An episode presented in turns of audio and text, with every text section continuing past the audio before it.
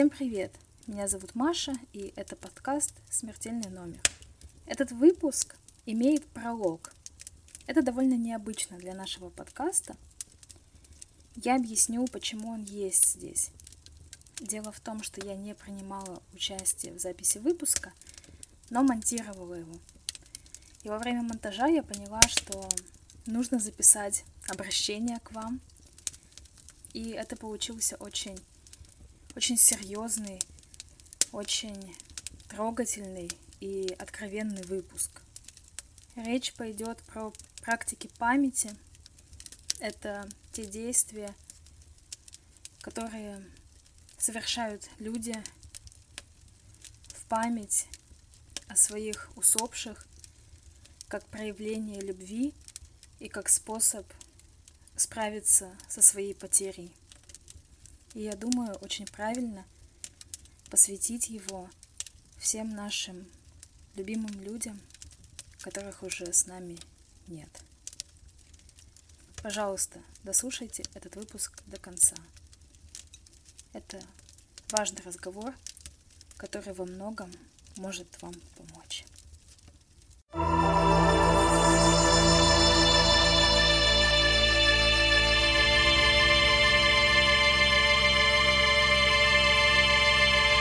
Смертельный номер.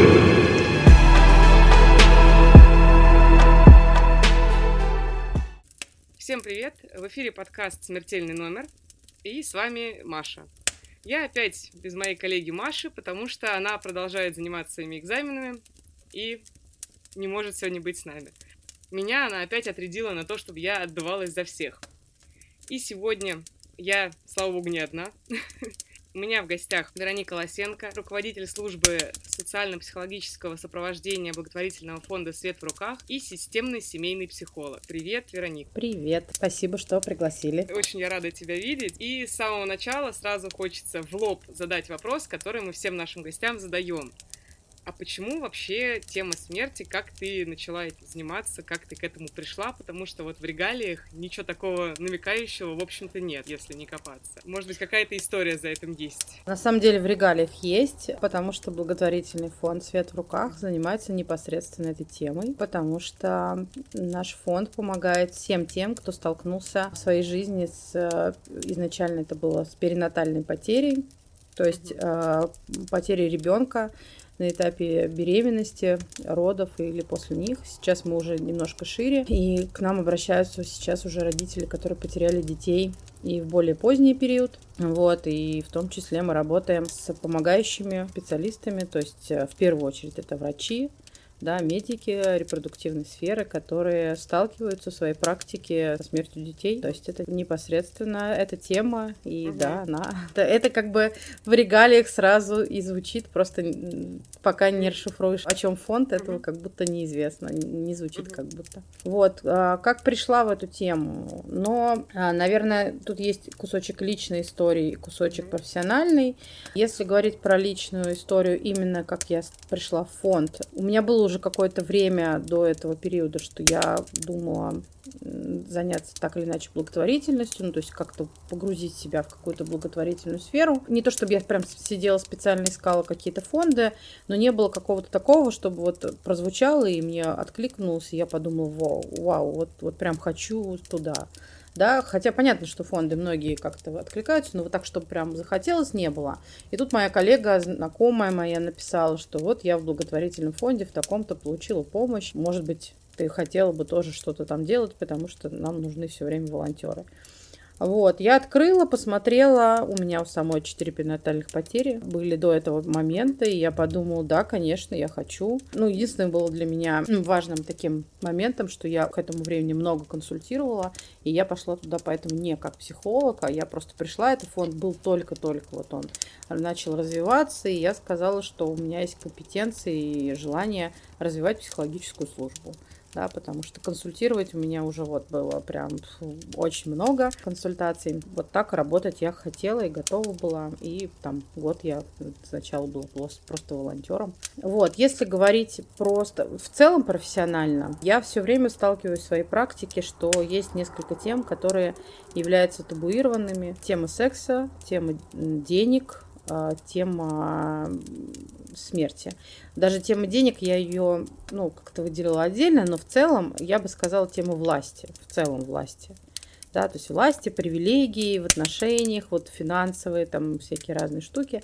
Вот, и тема смерти, она вот прям пугает людей, особенно когда мы говорим про то, как разговаривать с детьми о смерти, это прям самая пугающая история, либо если мы берем какие-то табуированные смерти еще дополнительно. А я из тех людей, кто как-то не привык молчать о том, о чем нельзя говорить, и поэтому, если о чем-то молчать, значит, я об этом буду говорить тем более. Вот как-то так. Слушай, да, на самом деле очень интересно говорить на такие темы, на которые не говорит никто, и почему-то они настолько табуированы, и действительно, я не задумывалась о том, что тема смерти и секса понятна, но вот тема власти и денег, она действительно тоже у нас какая-то табуированная. Мне даже в голову это как-то не приходило раньше. А получается, да, у тебя такая история напополам личная, профессиональная, и мы с Машей сколько ведем подкасты, занимаемся этой темой, настолько разные у всех истории, удивительно. То есть нет, никогда нет двух одинаковых. И я так понимаю, получается, что чем больше человек каких-то переносит потерь как и личных, так и каких-то, ну, может быть, по касательной, как говорится, это проходит, как-то это задевает, у человека сразу такие свои якоря остаются, которые, видимо, никуда не деваются. И я все к чему веду, что наша тема-то сегодняшняя практики памяти, и вот я так понимаю, что это действительно очень связано, и без практик памяти, которые там чуть ли не с древнейших времен, я так понимаю, идут, и до современного, при табуированности темы, это очень как раз больной вопрос для всех людей, как переживать потерю, как ее для себя, ну, не знаю, закреплять, не закреплять, как себе вот в каком-то физическом пространстве, более или менее физическом, оставлять вот этот вот якорь, который, понятно, всегда с тобой и никуда не денется, но каким-то образом должен куда-то выйти все равно. И вообще, что такое получается практика памяти в такой ситуации? Знаешь, я вот сейчас не сказала, ты задаешь вопрос, а, и я прям думаю, сейчас это как раз вот тоже хорошо можно сказать про это. Вот практика памяти, практика, да, такое слово, как будто предполагает что-то специально организованное, mm-hmm. когда человек такой, о, а буду делать вот этот, вот это, я там прочитал что-то и так далее. Но мне тут хочется сказать, что есть, наверное, какие-то очень такие естественные, природные, интуитивные практики. Да, то есть те, которые человек, может быть, даже не знает, что он их делает. И вот, наверное, как семейный психолог я заметила, что часть людей дают теме смерти и теме горевания место и делают это очень может быть, неосознанно, просто их психика вот адаптируется, разрешая что-то делать, там, практиковать как-то, да.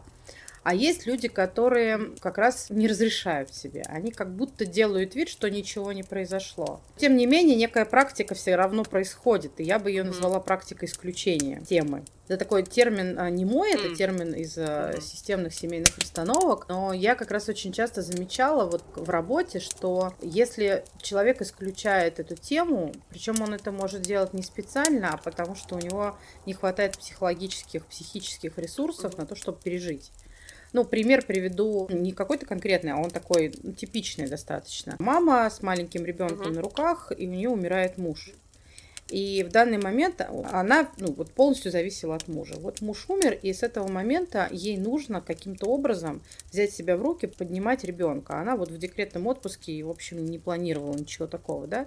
Угу. Иногда в такой момент для того, чтобы мобилизоваться и для того, чтобы начать работать и так далее, и так далее, ей нужно отложить вот это горе. Ну, как бы его исключить. Потому что ну, да. у нее будет работать... Но нет времени. Да, у нее нет сил на это. То есть ей сейчас все силы нужно для того, чтобы работать и поднимать ребенка. И она это горе как бы исключает из своей жизни, да, и живет так на автомате. И вот эта практика, которую мне про нее хочется сказать, почему? Потому что она тоже интуитивная. Так работает наша психика, да, она нас защищает таким образом, когда не хватает ресурсов по разным причинам. Это один из примеров. Но суть в том заключается, что когда есть вот такая история, как исключение, у человека, либо у семьи, либо у какого-то сообщества формируется такая ну, я не знаю, как сказать, дыра, пространство, площадь, поле, я не знаю, как это можно по-разному называть, вокруг которого они как бы... Не наступают туда. Да, да, да, туда не наступают. То есть они как бы не говорят о нем, а, как бы ничего такого не происходит, не вспоминают, но тем не менее это не дает возможность полностью погрузиться в себя, полностью жить качественно проживать, да, как-то вот здесь сейчас. Супружеские пары ведь очень многие расстаются после смерти ребенка, очень многие. И это часто происходит именно потому, что у них нет возможности быть вот вместе в этом процессе, да. И в этом Они, пространстве. да, это в этом пространстве. Когда мы делаем такую ну, что-то типа зарисовочки такой на консультациях, мы очень часто прям э, видно это графически, ну, то есть человек там, например, стулья ставит или там карты раскладывает такие ассоциативные, метафорические. И там прям бывает видно, как иногда он э, раскладывает всех, э, всю семью по кругу, как будто вокруг чего-то. Но при этом это вокруг чего-то даже иногда не озвучено, что. Ну, и он сам этот человек даже не понимает да, и при этом он может, например, если, предположим, мы берем фигурки какие-то, мы работаем, человек иногда расставляет эти фигурки к кругу, да, и можно спросить, а что это такое в центре находится, куда не, все не хотят смотреть. Ну, и Мгм. человек вдруг понимает, о чем речь на самом деле, и оказывается, что они все исключили всей семьей какую-то смерть, о которой никто не хочет говорить. Мгм. Например, суицид Тоже важно. Мгм. да, то есть суицид, вот, предположим, может быть. Суицид, тема, а, например, м, когда умер Мгм. наркоман, ну, человек с зависимостью, с какой-либо вообще, да. Ну, что-то А, стыдное такое. Что-то, да, такое дополнительно табуированное за счет того, что эта тема стыдная. Ну, либо это тяжелая история, которую просто не хочется никому вспоминать, например, смерть ребенка, да, тоже такая достаточно сильно табуированная тема. И это тоже можно назвать практикой. Она такая ну, не очень классная в плане того, что оно ну, разрушает, разрушает изнутри, разрушает семьи, разрушает общество, потому что в обществе бывают смерти, о которых никто не может говорить, потому что ну, там, знаешь, я ходила на спектакль а, Молочникова, может быть, ты знаешь, в Амхате режиссер, мне очень нравится. Мгм. А, у него есть спектакль 1917, да. Просто потрясающий спектакль, вот просто потрясающий. Сделан как такой кабаре. Да, и сделан весело, и все так смеются, и все такое, хоть ты хохочешь, и очень смешно весь спектакль. Но ты сидишь, и ты понимаешь, и ты даже выходишь из этого спектакля, вроде бы с- со смехом, но внутри такое жуткое ощущение, желание рыдать, которое нельзя. Вот ты- тебе прям запрещено рыдать. А, а запрещено рыдать, потому что мы же все за страну за свою воюем. Мы же Мгм, все такие, типа, вау, вау, вау. И ты не можешь поговорить о том, что на самом деле голодно, холодно, там вши, умирают Мгм. люди. Да, и обо вс- об этом всем, да, нельзя говорить. И ты как бы просто ты должен радоваться только, да. Вот, и эта история, конечно, ну, эта история прям про раскол даже больших сообществ, не только семьи, да, не только личной. Хотелось просто про это поговорить тоже, потому что Мгм. мне кажется, это Конечно. такая практика, знаешь, не то, что не такая не помогающая, но она существует, и поэтому про нее нельзя поговорить. Она самая, мне кажется, знаешь, популярная, можно сказать так, потому что вот 90% реакции на смерть, которую я вижу, когда сталкиваются со смертью знакомые, друзья, еще кто-то, это игнорирование, это, ну, такое вот исключение действительно, что, то есть мы пережили, мы похоронили, все. Не дай бог это, если происходит действительно с детьми или с молодыми людьми, которые внезапно умирают. И человек, ну, то есть очень больно, очень тяжело переживать. И, наверное, люди, которые исключают, они исключают это по внешнем дискурсе, но внутри себя все равно боль остается. Я действительно вижу очень многих людей, которые, когда их никто не видит, они плачут, они переживают, они страдают, горюют, проживают это горевание, но только они выходят куда-то в общество, они сразу нормальные, и все у них все хорошо, они не переживают. То есть я думаю, что это очень важно, что ты сказала про эту практику, потому что она, ну, она абсолютно прям по максимуму, мне кажется, занимает больше процент вообще среди всех практик. Ну, может быть, это в моем опыте. Я бы на самом деле не сказала, что у нас настолько прям все плохо, 90% Это в моем, я, бы говорю, точно 90 не, в не моем сказала. в обозримом пространстве. Ты знаешь, это как раз очень важный момент, где мы меряем, где мы смотрим, потому что вот мы от фонда ездим проводить обучение для врачей, как сообщать родителям о том, что их ребенок погиб, их ребенок умер. Ну, то есть, например, на УЗИ или еще когда-то, да, ну, вот в процессе беременности. И мы заметили, что вот у нас Россия, вот она большая, она настолько большая, что культуры и практики в одной стране настолько разные, и вот один и тот же тренер ездит, например, съездил в Якутию и съездил в Дагестан. И это просто не, вот просто небо и земля. То есть в одном месте вообще не плачут, вообще просто не приняты. И когда тренер рассказывает, и вы можете столкнуться с реакцией, когда ваша пациентка заплакала, они такие, заплакала? Такого не бывает, ну, у нас не плачут. А ну, в другой части страны заплак, э, в ступоре, серьезно, такие бывают. У нас все только рыдают, орут, плачут, кричат и так далее. То есть это ну, еще и ну, внутри нашей страны очень много культур, и в, в культуре тоже есть разные да, вещи. Поэтому, конечно, 90% я точно не скажу, и ну, я думаю даже, ну, я, честно говоря, не знаю никакого процента, поэтому не буду ничего про это говорить. Дальше, опять же, мы можем брать, рассматривать какие-то практики, которые, опять же, интуитивные, и можем рассмотреть какие-то практики, которые специально организованные. К общепринятым каким-то относятся точно практики, которые прописаны в разных религиях. Мгм. Да? Ну, это самое, конечно, Да, то есть, популярное. Да, самые популярные, и они, конечно, не просто так тоже многие рождаются, да, то есть они сложены там, заложены какими-то вековыми э, проверками. Если мы посмотрим, в принципе, на любую религию, мы увидим, что вполне все соответствует психологическим законам горевания. М.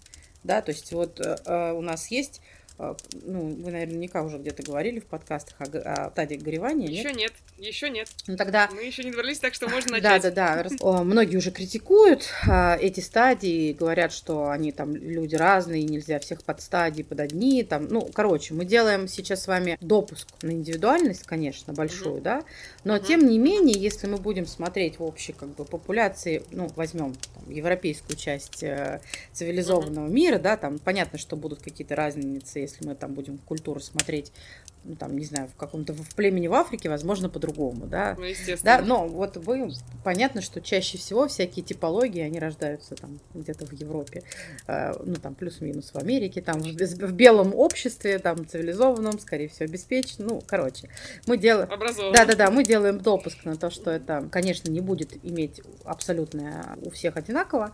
Вот, но при- как примерно это происходит? Вообще, что такое горевание? Горевание – это адаптация психики к тому, что произошло. Да? А когда человек э, узнает о том, что произошло ну, какая-то потеря, ну, то есть он что-то теряет, причем даже если это просто потеря ключей, а, или там выходишь, а у тебя машины нет на том месте, где ты ее припарковала. Или мы говорим про потерю здоровья, когда тебе ставят диагноз о том, что там, например, онкология. Либо мы говорим про потерю близкого человека, да, независимо от того, какая потеря, то сначала происходит шок. Про что это, по сути? Про то, что мозг, он сначала не очень вообще понимает, что, ну, о чем речь, да, то есть вышла, нет машины. Как, в смысле, что? Нет машины? Следующая реакция, как правило, да нет, ну я, наверное, ее не туда поставила. Да? И такое есть отрицание часто бывает. То есть на- сначала кажется, что, может быть, потеряла, где-то просто переставила, там ключи где-то просто, наверное, там в сумке в другой. Ну, то есть вот такие вот всякие штуки. То же самое со здоровьем, да, сначала там, ну, э, отрицание. Дальше идет вина или гнев. Это, по сути, одно и то же, потому что вина – это гнев, направленный на себя. Вот это, кстати, очень важно понимать, потому что многие думают, ну, как бы видят это по-разному. Но на самом деле вина это то же самое. Гнев, просто человек злится не на других, а на себя. Дальше у человека есть такая стадия, как торг. Когда человек возвращается на такое ну, это похоже на отрицание, но там все время идет, ну, то есть лингвистические такие маркеры, как такое, как э, условное наклонение.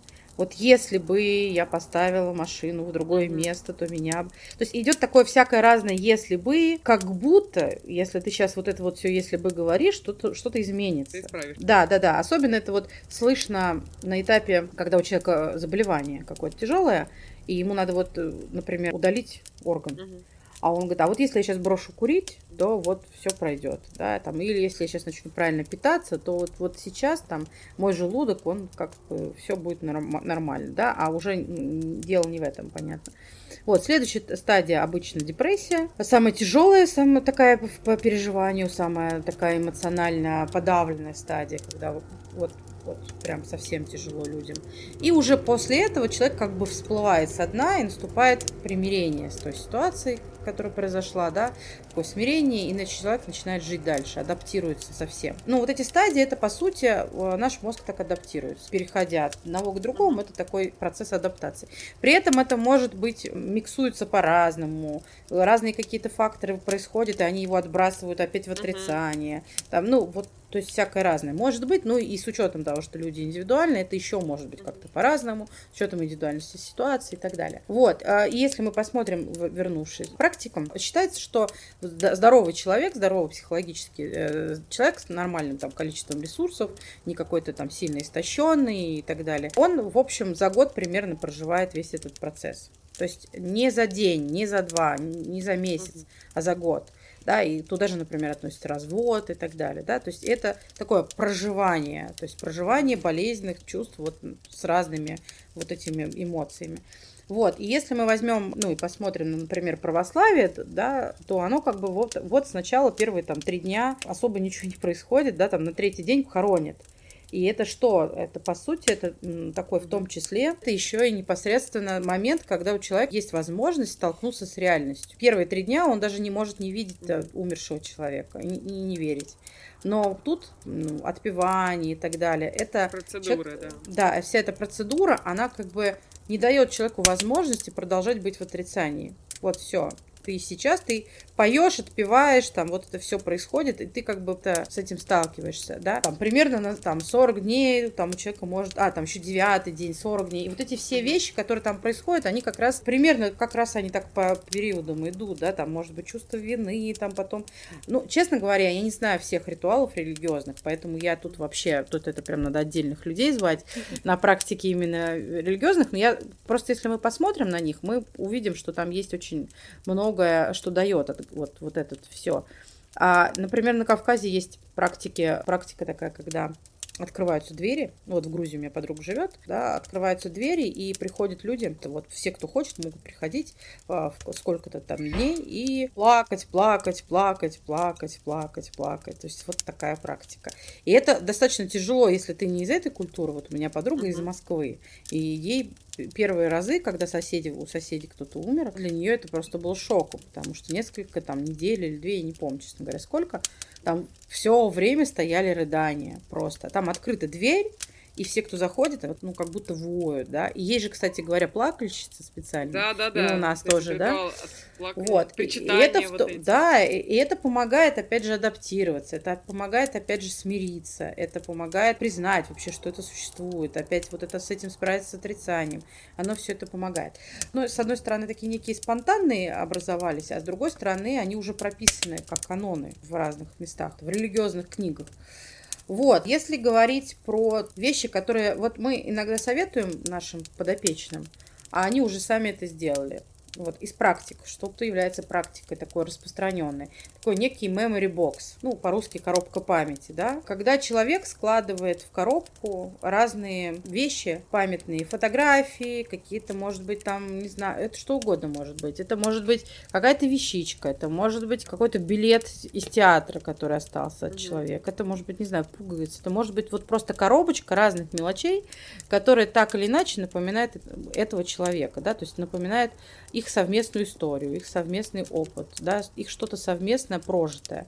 И дальше как человек с этим может обходиться? Он открывает эту коробку, Например, наверное, маленькое отступление сделаю такое. Очень многим людям еще и почему исключают? Бывает перекос либо человек очень сильно горюет, угу. и он как будто забывает всю остальную часть жизни. Уходит в депрессию. Ну, вообще. не обязательно в депрессию, может быть, и в злость, там, и вот в это вот, то, что я перечисляла а. до этого, в вину. Угу, Вот. Но суть в том, что он горюет, и он, например, предположим, забывает, что у него еще ребенок есть. Либо наоборот. Перестает жить. Да, либо наоборот он э, живет и ну, забывает, что есть горе. И вот как раз практика, например, выделения пространства и времени для горя, она как раз помогает человеку качественно жить и качественно горевать.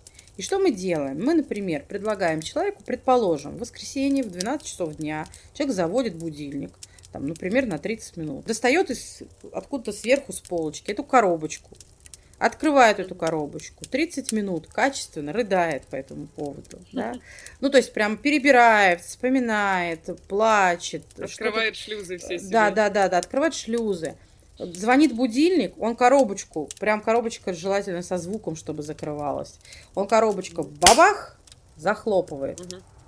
Убрал. И дальше что происходит? Вот он на работе, у него раз какой-то флешбэк, и он захотел угу. плакать. И он такой себе, так, а сейчас я на работе, здесь сейчас я на работе.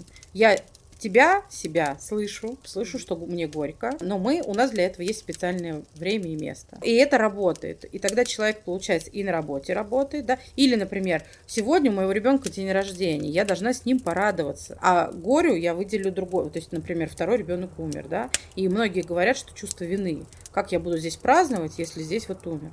И вот с этим я праздную, а про этого я поговорю, да. Если это, например, мы говорим про много как будто незавершенного, вот незавершенного а каких-то отношений, то хорошая такая практика – это письма. М. Писать умершему. Очень здорово начинать писать эти письма с фразы прям, ну, такая фраза, она помогает как бы открыть шлюз тоже, как ты сказала, а еще я тебе хочу сказать. И вот ты садишься, а еще я хочу тебе сказать. И пишешь, пишешь, пишешь, пишешь. Прости, я тебя перебью. Получается, что, грубо говоря, если такая же практика, когда ты с воображаемым этим человеком просто что-то говоришь ему у себя в голове, то получается тоже такая типа практика, которая, ну, не совсем письмо, но все равно там, знаешь, как в фильмах очень много показывают, то никто его не видит, этого человека, а он у тебя все еще ходит по квартире, но мне сейчас Шерлок Холмс BBC-шный вспоминается, когда Мэри Ватсон умерла, а Ватсон утром просыпался, а она там рядом с ним сидит, она рядом с ним стоит, и ему что-то говорит постоянно. И он с ней там ругался, он с ней там беседы вел. Но вот, это, насколько я понимаю, это было вот именно таким визуальным образом показано, что он еще не отпустил ее, не отгоревал, и у него все еще она вот где-то рядом с ним ходит, ну, в его мыслях, и он никак не может ее отпустить. Вот, то есть, получается, это тоже такая практика, Мгм. вот как письмо, но при этом ты вроде как не особо пишешь, ты просто как-то в какой-то момент поймал это ощущение, увидел что-то связывающее тебя с этим человеком, говоришь, «Ты знаешь, вот я тебе хотел сказать, здорово было бы, если бы мы с тобой вот это вместе увидели. Там, я что-то увидел, тебе бы вот это понравилось обязательно. То есть, получается, так тоже это какая-то некая Мгм. тоже практика. Ну да, тоже практика, почему нет? Тут главное только осознавать и четко понимать, что А. этот человек умер. Ну, чтобы это не ушло тоже в какую-то другую историю, да, ну, то есть в какую-то, когда мы в отрицании настолько застряли, что уже путаем вообще жизнь с реальностью. Ну, у меня есть практики такие ситуации, когда там люди по 20 лет ничего не меняют и ждут, когда человек вернется.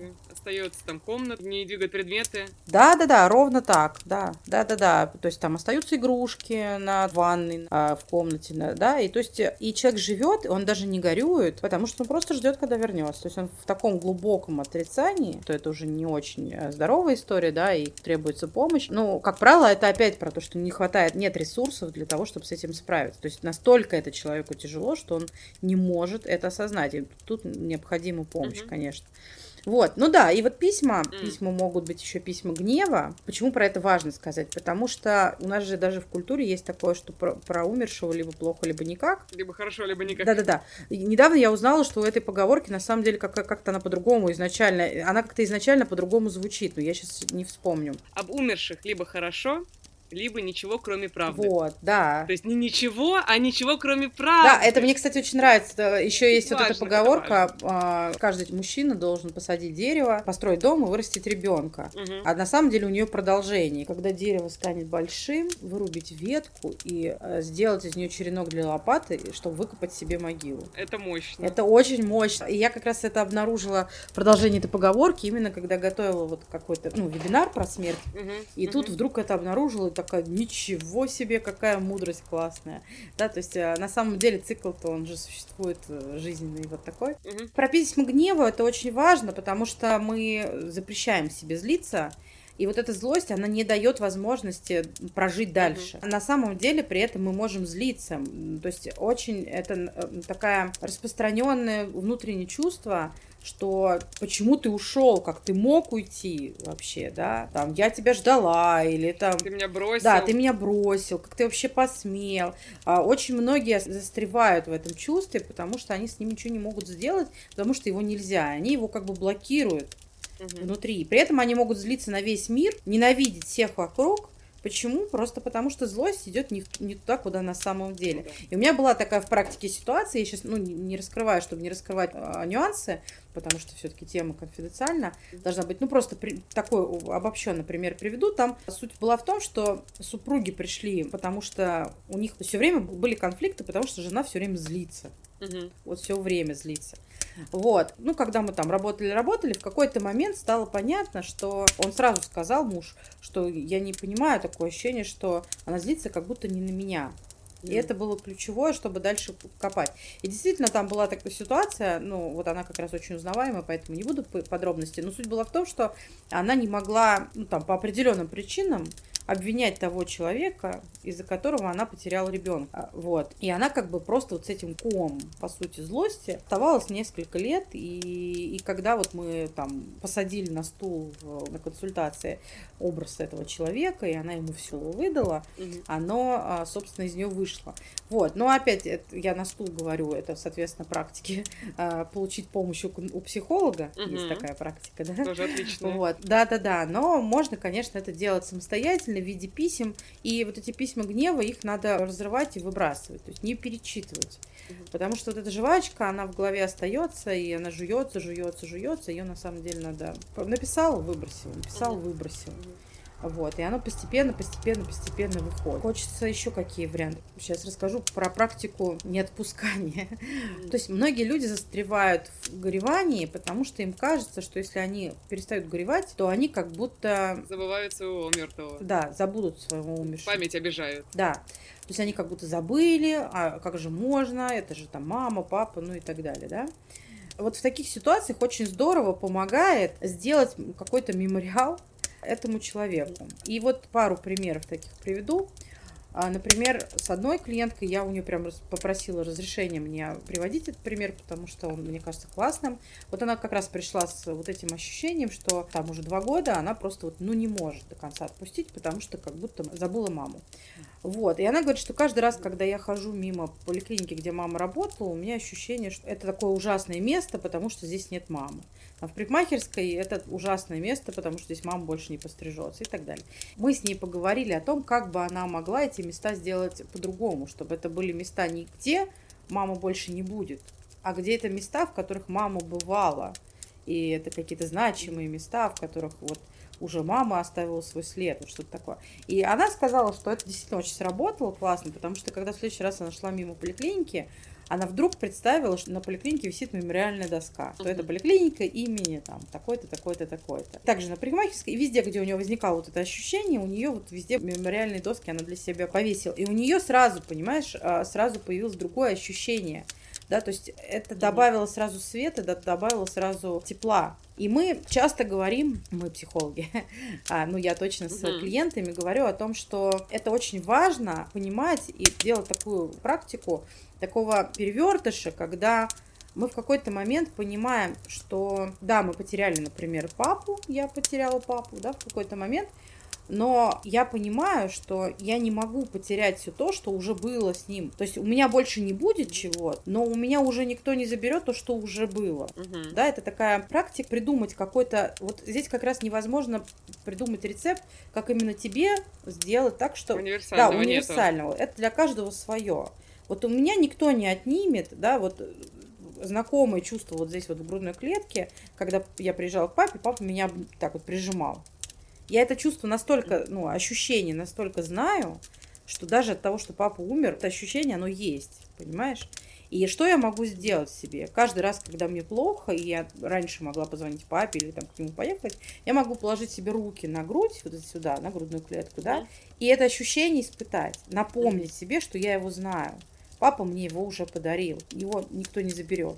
И это тоже практика, mm-hmm. да? То есть такая практика сделать видимым, сделать ощутимым для себя то, что, возможно, тебе казалось потерянным. Но этого никто mm-hmm. не заберет. Ну, слушай, да, это самое какое-то такое, то, что я говорила в начале про якоря, то есть ты свой якорь делаешь каким-то себе близким, понятным и приятным и какое-то вот это ощущение складываешь. Ты вот начала говорить про папу, я вспомнила про свою бабушку, которая приезжала, и она готовила там блинчики, у нее особенно пахло в квартире. И для меня вот этот вот запах, э, вот это вот запах конкретной еды, запах каких-то там дома, пыли, книг, он для меня тоже является таким вот вдохнул, и тебе уже чуть полегчало, ну, уже как будто тоже посидел с бабушкой, чаю попил, пообщался. Угу. Хотя вот бабушка у меня просто была очень близким человеком, и ну, для меня ее смерть была ну, одной из, наверное, первых смертей, с которыми я столкнулась, близкого человека, и поэтому мне прям было, ну, очень тяжело, меня очень конкретно шандарахнуло этой смертью, и я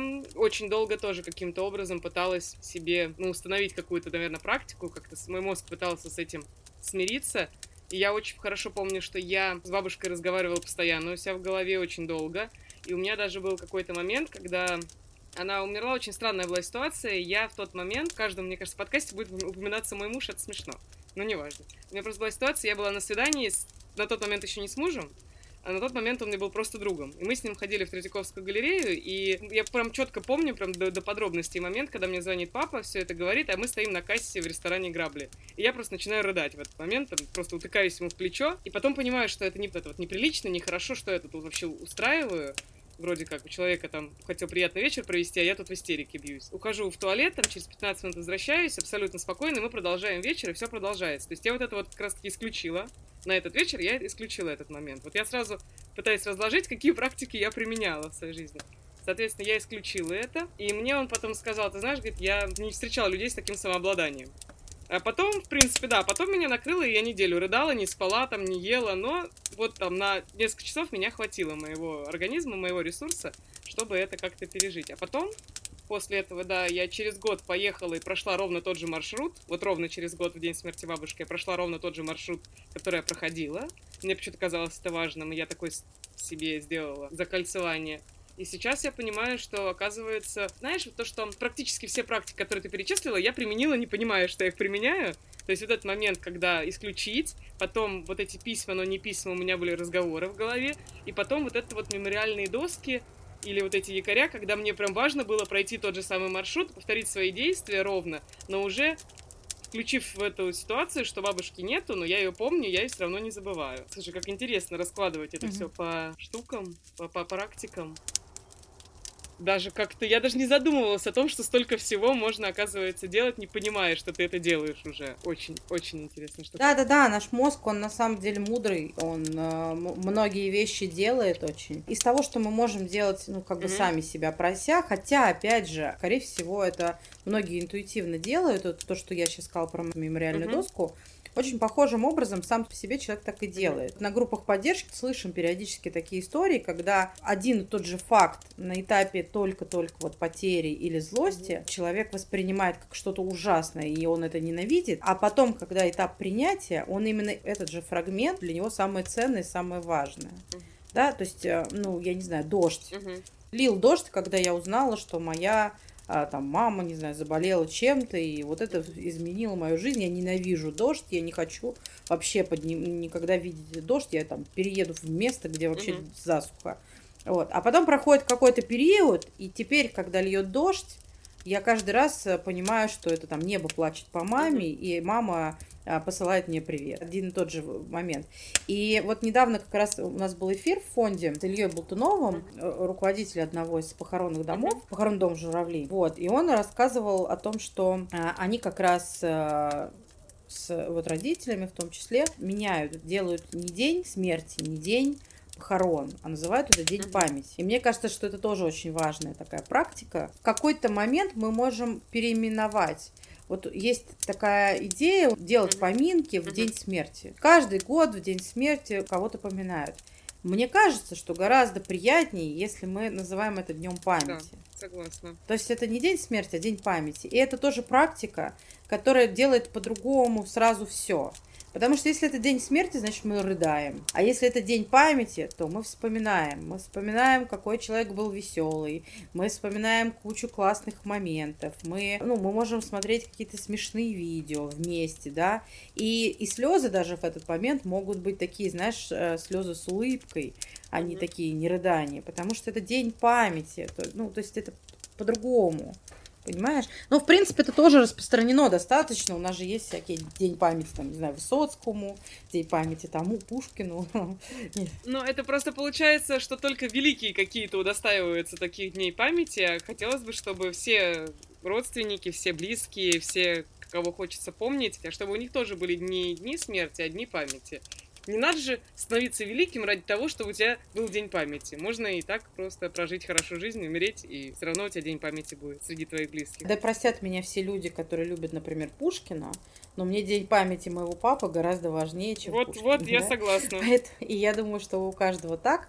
Вот. А хотела сказать, а, пропустила этот момент, но хочется тоже сказать, что есть такая практика. Я бы ее отнесла, ну, таким, ну, не то что опасным, но, ну, наверное, даже опасным скажу, но иногда разрушающим. Есть разрушающие практики, собственно. Практики употребления чего-либо для того, чтобы забыться. Я не могу об этом не сказать, потому что оно тоже существует. Тут хочется, опять же, сказать, ну, самая распространенная такая среди, наверное, женщин это успокоительные, антидепрессанты. Это такая вещь, которая лучше все-таки, если человек считает, что надо, все-таки посоветоваться со специалистом. Потому что, во-первых, таких вещей есть зависимость, и не все об этом знают, но это одна из самых распространенных зависимостей. Вот.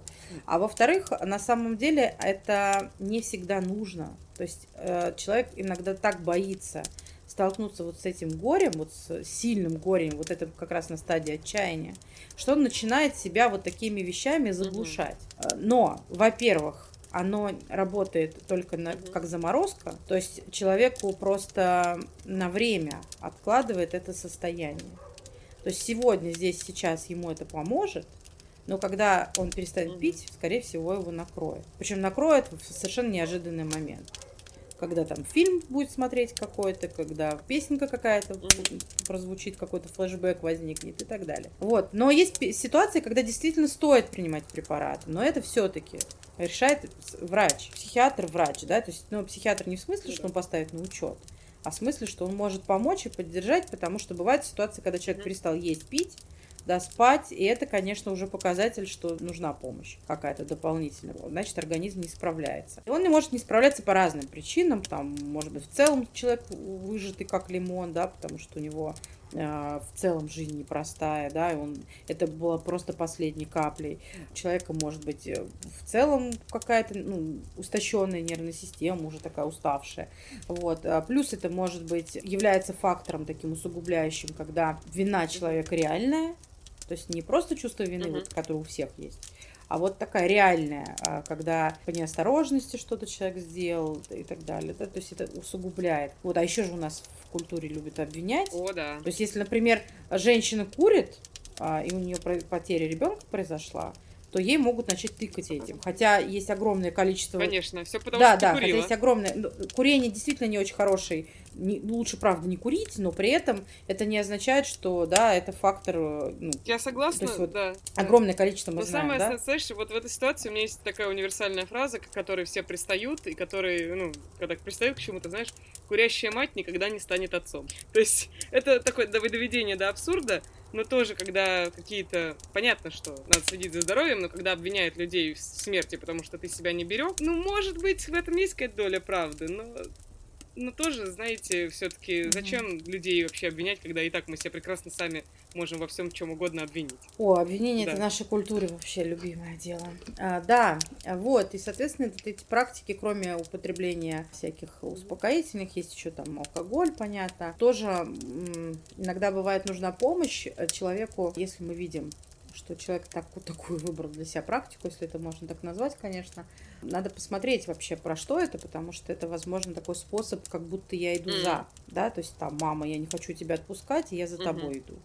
И человек употребляет, употребляет и уходит. И mm-hmm. мы такие случаи можем вспомнить наверняка, да, когда, ну, особенно это распространено среди супругов, да, когда человек не понимает вообще, как жить. И вот особенно у пожилых, вот, которые долго живут, знаешь, да, вместе. Это там, знакомо. 50 лет они прожили, да, и они прям могут один за одним уйти, и вот это вот, ну, такое горе может быть сильное, когда человек себя специально как будто загоняет. Что бы такое еще из практики рассказать? Ну, конечно, мне нравятся практики Кати Печуричка, которую вы уже в прошлый раз обсуждали. Это, в общем, разговаривать а, вообще А, ну, то есть просто, тему. просто говорить. Да, разговаривать на тему смерти. Ну, тут можно говорить одновременно... Есть два, скажем так, способа говорить.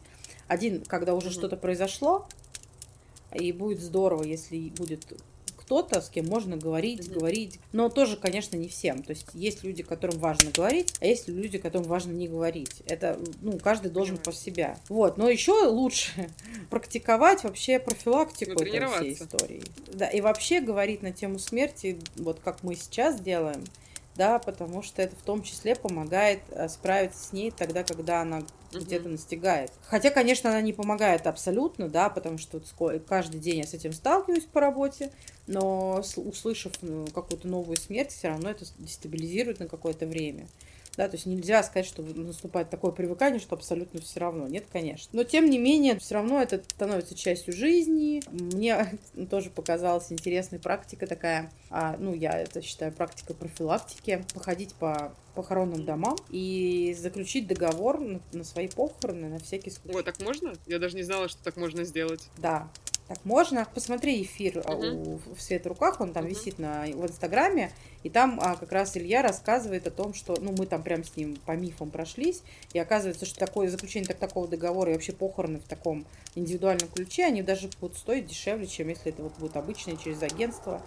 Слушай, ну это же очень удобно. Вообще класс. Это вообще классно. Ну вот он рассказывал, например, практику похоронную, как вот, вот у них было. А, там человек, у него хобби было стихи писать. И они на похоронах сделали его книжечку со стихами, и всем, кто пришел, Это подарили. так здорово, слушай, И вот эти да. все вещи можно заранее сделать, понимаешь? Это вообще классно, и при этом, а, правда, вот он там объяснил, что это еще и дешевле будет, чем если это будет просто через агентство, потому что там у агентства свои там накрутки всякие разные. И я прям думаю, вау, Так опять же, агентство обычно пользуется тем, что все абсолютно, ну, мозг работает не очень хорошо, явно не в полную силу, и там на тебя сваливается этот агент, который начинает тебе что-то предлагать, а сколько вот я сталкивалась со смертью, всегда видишь, что люди просто, то есть те, у кого есть деньги, они просто говорят, вот сколько? На, на, на, только отойди, уйди и дай мне пережить и горевать, потому что это же очень удобно. Ты своим, получается, родственникам даешь возможность нормально, здоровым образом переживать твою смерть, пока все уже организовано, все сделано. Я, как ни странно, я, я на самом деле так и сделаю, мне нравится эта идея. мне тоже очень я вообще понравилось. практичный человек, классный. Я когда узнала, я прям думаю, вау, класс, надо срочно идти делать.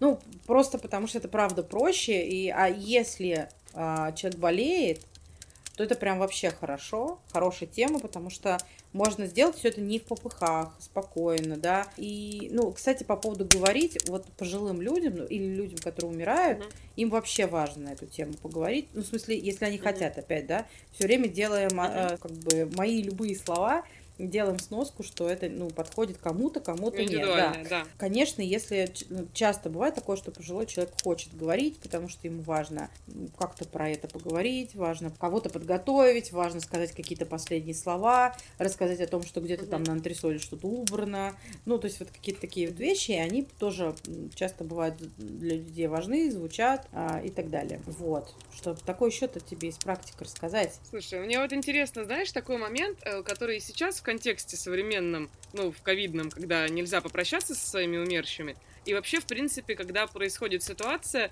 когда ты узнаешь о смерти человека через какое-то время, и, допустим, у меня лично таких историй много с людьми, с которыми ты не очень общаешься. То есть ты, в принципе, он у тебя и так где-то на периферии находится, этот человек, ты ему там звонишь несколько раз в год, вы там несколько раз в год куда-то выбираетесь пообщаться, встречаетесь, созваниваетесь, и вдруг этот человек умирает, а твой мозг, он никак не может понять, что человек умер, потому что ты и так-то его видел нечасто.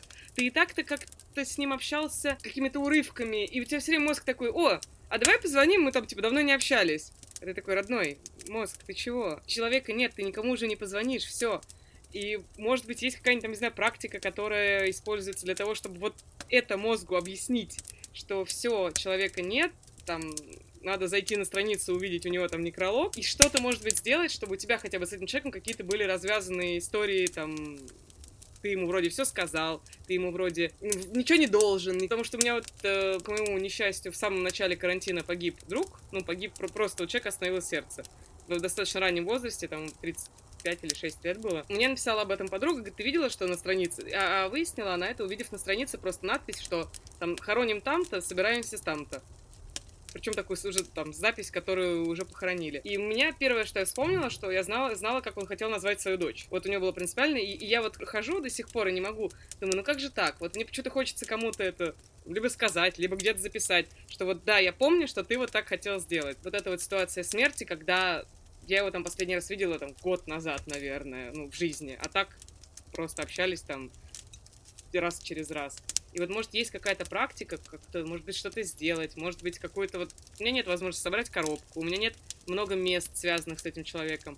но вот может какая-то есть штука, ну, я поняла про письма, но может что-то еще есть, что можно сделать, как-то свое уважение, дань э, выказать, или, может быть, свою там память как-то успокоить, что вот я сделала все, что связано с этим человеком, я ему ничего не должна, и я там все, что знала о нем, сохраняю, но при этом больше никогда не увижу, не услышу, не смогу ничего сказать. Ты знаешь, вот ты сейчас говоришь, и я прям тебя слушаю и думаю о том, что, опять же, все индивидуально, и, наверное, у каждого человека вот будет что-то такое свербеть, вот как у тебя с этим именем.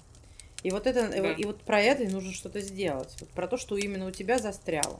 Да, можно э, сказать, что можно съездить на кладбище. По-хорошему, вообще это самое, наверное, непростое признать эту смерть. Вот, вот я даже вспоминаю, я хоть папу своего хоронила, но с ним созванивались там примерно раз в три недели, раз в месяц. И до меня дошло, что он умер, не в день похорон, а в тот момент, когда я через месяц, как обычно, достала телефон, чтобы ему позвонить, и поняла, что я не могу ему позвонить, да. Вот. А там, а еще один раз меня накрыло, когда я услышала какую-то песню и подумала, о, такая песня папе понравится, потому что мы с ним обменивались песнями. И я кидаю в WhatsApp ему отправить и понимаю, что ну, не, не, он ее уже не услышит. Вот. И вот в эти моменты оно как бы накрывает, и поэтому, если у нас мы с человеком редко общаемся, и что-то такое, оно, конечно, застревает вот в таком отрицании, потому что, ну, нет нет. Мы, ну, как будто, ну, ничего, как будто он появится, еще позвонит и так далее. Вот, и поэтому действительно сложно, поэтому можно подумать о каких-то именно тех вещах, которые тебе могут помочь, именно тебе. Ну, да, можно съездить на кладбище, можно попробовать поговорить, но это все равно может не дать этого эффекта. Поэтому, наверное, я бы каждым человеком отдельным расспрашивала, что именно для него могло бы быть таким завершающим, и вообще зачем ему это надо. Может, ему и так неплохо живется, и, в принципе, не обязательно прощаться, ну, вот, вот это все. Вот, но и про имя можно было бы подумать, а что бы ты хотел сделать с, этой информацией, да, то есть как бы ты могла бы ею воспользоваться, чтобы она тебе показалась, что ты ее куда-то разместила и вот все, угу. отдала, да, то есть, возможно, тебе не дает что-то с ней надо как-то обойтись с этой информацией, вот обойдешься угу. и закроется тема. Может быть, как-то ее ну, можно да обойтись. Вообще, ну, можно тоже это назвать практикой, делать что-то в память о человеке. Вот не за человека, а в память о человеке. Почему я говорю именно акцент на не за? Потому что многие люди застревают в таком ощущении, что я не имею права, там, например, быть счастливым, а, что-то что mm. делать, особенно когда, знаешь, такая ситуация часто бывает, когда либо умер брат-сестра, вот, особенно если это близнец, вот что-то такое, вот, либо э, умер, предположим, однополчанин. Ну, то есть вот были вместе там в полку, в роте. Вот, ну, кто-то равный, вот кто-то равный умер, а, или кто-то очень достойный такой, знаешь, вот прям человек, который вот прям mm вообще жить бы жить и всех радовать дальше. А я вот вроде как-то ничего. И что я тут вообще имею право, почему я? То есть появляется у человека какое-то чувство вины за то, что я живу, а вот он не живет. Угу. Вот. И он начинает как будто жить той жизнью. Вот за него. Я буду жить за, за другого. другого человека. Вот эта история, да. она не очень угу. классная, потому что человек а на самом деле все равно за другого не проживет, он все равно другой человек. И это, ну, такая утопичная история. Поэтому он может жить не за него, но делать что-то в память о нем. Ну вот я знаю, что этот человек любил детей. Ну окей, сделай в память о нем, подпиши себе благотворительный взнос ежемесячный, какой-нибудь э, там, фонд, связанный с детьми. Да? А, построить что-то, что-то такое. Ну вот у тебя ты можешь что-то сделать, вот э, куда-то это имя отнести, а, что-то такое. Кому-то его подарить. Да, кому-то его подарить. Может быть, рассказать кому-то из его семьи. Это интересно. Вдруг э, в его семье сейчас кто-то ждет ребенка, и они скажут, о, класс. Вот как раз мы думали, а это будет им очень в кассу. Вот, а может быть и нет. Но это уже, ты уже отдашь его семье. Это же, ну, как бы, знаешь, я сейчас так вот фантазирую, думаю, это, раз он хотел так назвать дочь, значит, это ну, имя для его семьи. Ну, вот отдай его семье, угу. например, да, но это моя, да, это моя, моя фантазия угу. твоя, она тебе может не откликаться. Ну, мне нравится эта идея, мне она хорошая, кажется, очень идеей. Ну, прям да, вот какие-то и очень часто возникают такие загвоздки, которые хочется очень разрешить каким-то образом. С, с мертвыми людьми очень сложно договориться и счеты как-то сводить, потому что они уже на много шагов впереди тебя. И ты там, как, как бы ты ни старался, все равно не догонишь, к сожалению. Ну или к счастью. Кстати, есть исследования, которые показывают, что проживается более спокойно потери, если с человеком были очень хорошие отношения. А если отношения были сложные, то тяжело, потому что есть много недосказанного, много неразрешенного, много чувства вины, злости, вот это все, оно не дает возможности попрощаться. Да, то есть как будто если я сейчас попрощаюсь, то я прощу все, что он мне сделал, либо наоборот, как будто, ну, то есть я чувствую виноватым, я не успел попросить прощения, как я, да, прощаюсь. Вот, и в этом смысле, когда все было отлично, то человека мы проще отпускаем, потому что у нас есть много теплого всего, э, так- такого, что вот уже, уже было.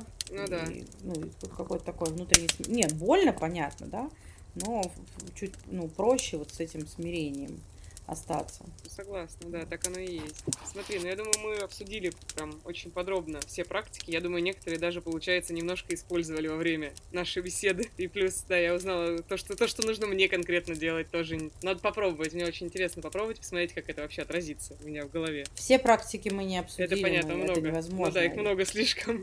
Знаешь, есть такие еще просто, ну, из того, что практики, а, которые люди используют, это делают себе...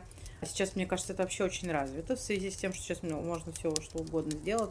Делают, э, ну, татуировки, М, память, делают э, всякие разные кулончики, браслетики, кольца, да. типа амулетики. Да, да, амулетики. Причем можно, например, делают кулончики с прахом, м. некоторые да, носят. Вот, например, а, есть сейчас э, могут, боюсь, показаться нездоровые, меня Хм. уже пару раз обвиняли, но скажу. И на самом деле считаю, что это важная практика. Когда умирает ребенок в родах, например, у женщины приходит молоко иногда, да, уже, уже пришло молоко. Специалисты по грудному вскармливанию называется это белыми слезами. И вот из этих белых слез, ну, из этого молока, тоже есть практики такие, что могут, например, сцеживать и отдать ребенку, у которого нет у мамы молока. мгм. Ну, как кормилица. Либо, да, да, либо, ну, как бы, либо банк молока. Либо, например, делают тоже кристаллики и кулончики с капелькой молока. Вот, например, такая вот практика есть. Ну, всякие разные там Красивая. отпечат, а- отпечаточки, всякие гипсовые отпечатки.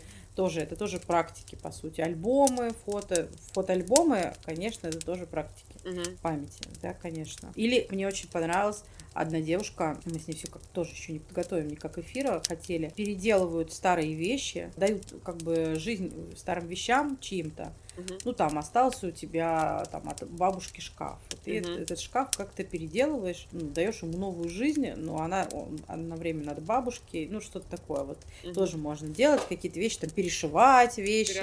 Да, да, да, такое. Мгм. То есть и вещь, она как бы не просто лежит мертвым грузом, а у нее какая-то новая жизнь, и она как будто в наследство тебе достается, и ты на- ну, с этим что-то тоже делаешь. Ну да. Такие вот есть еще варианты. Очень интересная тема, конечно, огромная. Но зато... Огромное. Ну, да, да, да, мы только кусочек ее начали, но все равно это очень интересно получается. Спасибо тебе большое. Но у нас еще есть вопросики, которые А, давай. касаются уже наших гостей лично. Мы э, давно... Маша все никак ко мне не придет, чтобы со мной эти вопросики задавать, а я все больше и больше вопросиков придумываю. Э, В прошлый раз мы с Катей начали эту рубрику, и мы придумали, что как у Дудя есть какие-то вопросы в конце интервью или у Познера там по Прусту, вот у нас есть вопрос, скажем так, по Рэю Брэдбери, можно сказать так. Есть у него такой рассказ, называется «Завтра конец света».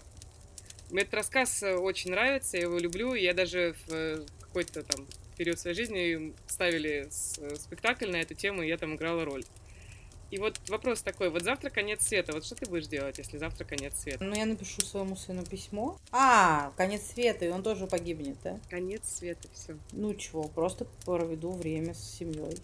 Вот семья, это да, С сыном, с сыном, с мужем. сыном, с мужем. Ну, то есть семья. Ну, это, это, да, конечно, самый, наверное, лучший вариант. Как ты хотела бы умереть? Я бы хотела уснуть и все. Ты знаешь, я тебе скажу, у меня у мужа есть фантазия очень интересная. Как бы он и очень много лет уже говорит, что говорит, я хочу умереть от извергающегося вулкана. Я хочу при... узнать, где извергается вулкан, приехать, поставить стол, стул, бутылку холодного вина и сидеть, смотреть и видеть, как к тебе вот эта вот лава течет, и она тебя смоет в какой-то момент. Ужас. А мне кажется, это так страшно. да, да. Это же, А вот, наверное, я больно. Да, вот я тоже, я тоже каждый раз говорю, слушай, ты не представляешь, это же жар, это же ужас, это же, то есть сначала до тебя дойдет это раскаленное пекло, тебя сначала обожжет, потом еще что-то. Он говорит, нет, я хочу увидеть извержение вулкана, и если это будет последнее, что я вижу в жизни, это будет, говорит, лучше желать невозможно. Вот будет извергаться вулкан, я туда прилечу и все. И, Мне кажется, самая прекрасная вулкана. смерть это когда человек либо уснул и не проснулся, либо когда вот он вот тромб. То есть для родственников это ужасная А, тоже смерть. сразу. Для родственников это ужасно вообще. Да, а, я прям, ну, знаю у нескольких таких э, ситуаций. Это прям ужас. Я вообще не представляю, как, э, ну, как ты с этим обходишься настолько внезапно. А вот для, для человека самого, мне кажется, это просто огонь вообще. Это огонь. Да, я согласна, да, это такой вариант. Там раз и все. Хоп, был человек, нет человека. И финальный наш вопрос на тему очень простую. Кремация или традиционные похороны? Ну, тебе, как человеку с практикой памяти, а Кремация. почему? Слушай, тут ну, во-первых, это дешевле людям. Я просто не понимаю. Во-вторых, э, мне кажется, с праха можно сделать кучу всякого разного. Кстати, к, к вопросу о практиках. Сейчас же из праха с- там какие-то Мгм. Ростки делают. О, кстати, к практикам памяти у нас в фонде есть две практики. М, А, Первая практика. У нас э, мы сажаем деревья в память о, об умерших детях. То есть о, город, разные города по Мгм. всей России выделяют аллею, саженцы, Мгм. и весной а, сажается. У нас вот есть в Москве аллея память, ну и в нескольких городах. Вот, каждый год. А вторая практика, мне, которая мне тоже нравится, она не то что память, но она проживание горя, а у нас э, это ежедневник. Каждый день выходит текст, в котором как бы предлагается проживать совместно какое-то чувство. Да, то есть вот те, все набор чувств, которые бывают в горе, вот это ежедневник. Да, и вот ростки из, из праха. Знаю, что есть вот э, в некоторых, при некоторых крематориях тебе могут там как-то что-то такое, короче, не, не знаю точно, но что-то там такое, что как, какое-то деревце, и там туда сажаешь. И вот папа мой, кстати, когда я, я его спрашивала, говорил, пап, а вот ты как хочешь, где похорони, похоронен быть, там, там или там, потому что несколько кладбищ у нас. И он говорил, «Ну, хоть, да мне все равно, хоть под яблоней. Вот я яблоню эту люблю, вот может там закопать. Я э, полгода никак не могла захоронить этот прах, потому что я все пыталась понять, куда все-таки лучше. Э, К бабушке, там, к его маме, или, правда, под яблоню, да, и вот так у меня мама все время, а, убери, зачем он здесь стоит. А я не могла, просто думаю, я не хочу на кладбище, это ездить не хочу, а вот в яблоне это хорошо. Ну, в итоге похоронила на кладбище, типа так принято.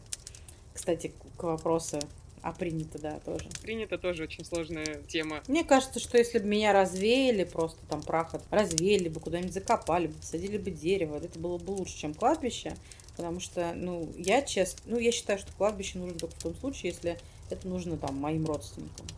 Вот мне самой, оно вообще, вот, вот мне все равно. Ну, кладбище, оно такое гнетущее впечатление достаточно обычно производит, поэтому, ну, принято только из-за того, что принято, наверное, все там, ездят на религиозные праздники туда. Не только. Я знаю, что для многих это такое место, опять же, выделенное место, где можно побыть вот в тишине с этим близким человеком. То есть это такое, знаешь, вот опять про разделение жизни и смерти.